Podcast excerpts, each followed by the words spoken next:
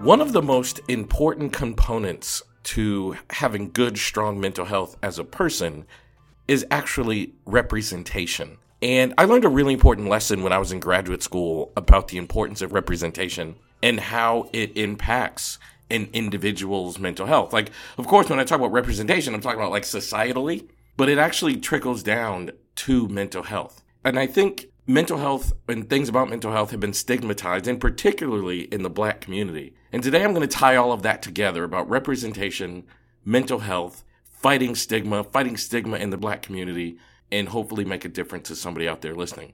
So, welcome back to the aha moments where every day I share the lessons I've learned in my work as a psychotherapist and in my life to inspire you to live your very best life. Of course, I'm your host, Elliott Connie. And when I was in graduate school, I found out something surprising. I experienced something surprising, and that is the field of counseling, I'll give you guys a quick counseling 101. The field of counseling was actually started in Boston, Massachusetts in the early 1900s as an assessment tool for careers. Counseling actually wasn't started as a component of mental health. It was actually started to do assessments to put people into the proper jobs. And it grew into something important in mental health. And that's in the early 1900s, so over 100 years ago.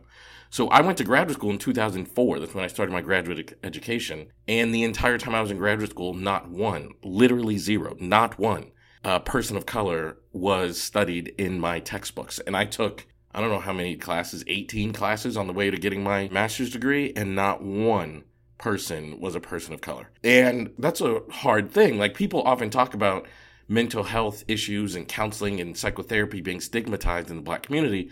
But I actually don't think that's true.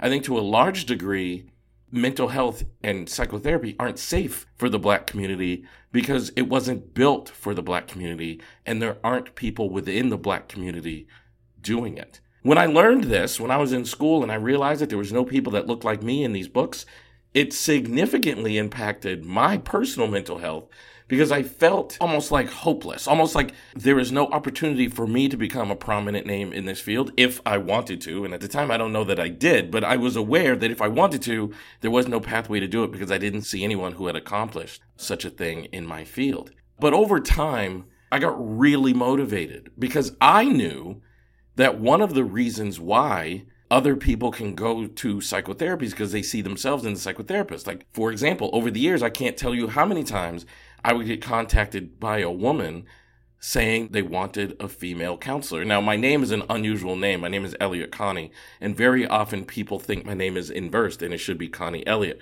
Elliott is usually a last name, Connie is usually a first name of a female. And I would have women call me and they'd say, like, I really want help with this issue or that issue, but I'd prefer to see a woman. And I understand that. I think it's great. I worked with a woman for a long, long time. We shared an office. So I would say, great, here's a very good, qualified, excellent female therapist that I know, and I'm happy to give you her information. And then it got me to thinking, like, what if there was no black therapist? Like, it's okay to look for a therapist that you're comfortable with because when you see someone that looks like you and has a similar life experience as you, you don't have to explain everything. So over the years, my practice was filled consistently with black people. So it's not necessarily that like psychotherapy is stigmatized within the black community. I think the biggest issue is we need to increase representation. It became very important to me over the years that I succeed in the field of psychotherapy so that my practice could stay open so that people who look like me, people who want to come to therapy can find themselves in the psychotherapist. It became very important to me that I would write books about what it's like to be a psychotherapist. It became very important to me that I would give lectures and I could be a prominent face in this field so that no longer can graduate students go to school and not study a black face. You know, I get contacted all the time from people all over the world and they say really amazing things, sometimes not. There's sometimes people say, oh, I attended your lecture and I loved it and it was great and inspired. And other times people didn't like it as much. But my favorite messages to get are from students who say, Thank you for doing what you're doing. You've inspired me because you're the only person of color that we see in our textbooks. One lady, I'll never forget the first one of these messages I got. This woman emailed me and she said I was an answer to one of the test questions that she had in graduate school. And she was so proud that an answer to a test question was a black person. And I was so proud too because it's such an honor and privilege to sit in this space and to serve in this way because just like every other group, black people need to see themselves. because black people experience mental health issues just as everyone else does. We experience mental health issues, and just like everyone else, we should have the ability and right to find a therapist that looks like us. And it became very important that I represent the culture, I represent the community, and I am able to serve this community in that way. So for me, that was important. So it's okay if you live in a world where you struggle with mental health issues. We shouldn't feel stigmatized about trying to go get help. And I don't think there's any particular stigmatization in the black community that doesn't exist everywhere else. But what there isn't in the black community is significant mental health professional representation. And I'm doing everything I can to change that. So I hope someone out there is inspired. I hope somebody out there is inspired by my words. I hope someone out there is going to become the greatest psychotherapist in the world because black psychotherapists in the world, that would make me super happy. So just a reminder, it's okay to talk to others about your mental health.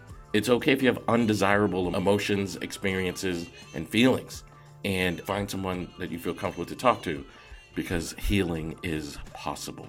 Well, thanks for being here. Please hit that share button and share this podcast on your social media platforms. I would really appreciate that. That would mean the world to me. You can also become a subscriber if you haven't done so already by subscribing on your favorite podcast network Apple, Spotify, Simplecast, wherever it is you enjoy listening to podcasts. You can also become a VIP listener by signing up and listening on Patreon, and you get access to bonus content, which includes extra episodes each week and transcriptions from each and every episode. Thank you all so much. Love you for being here, and I cannot wait to see you tomorrow.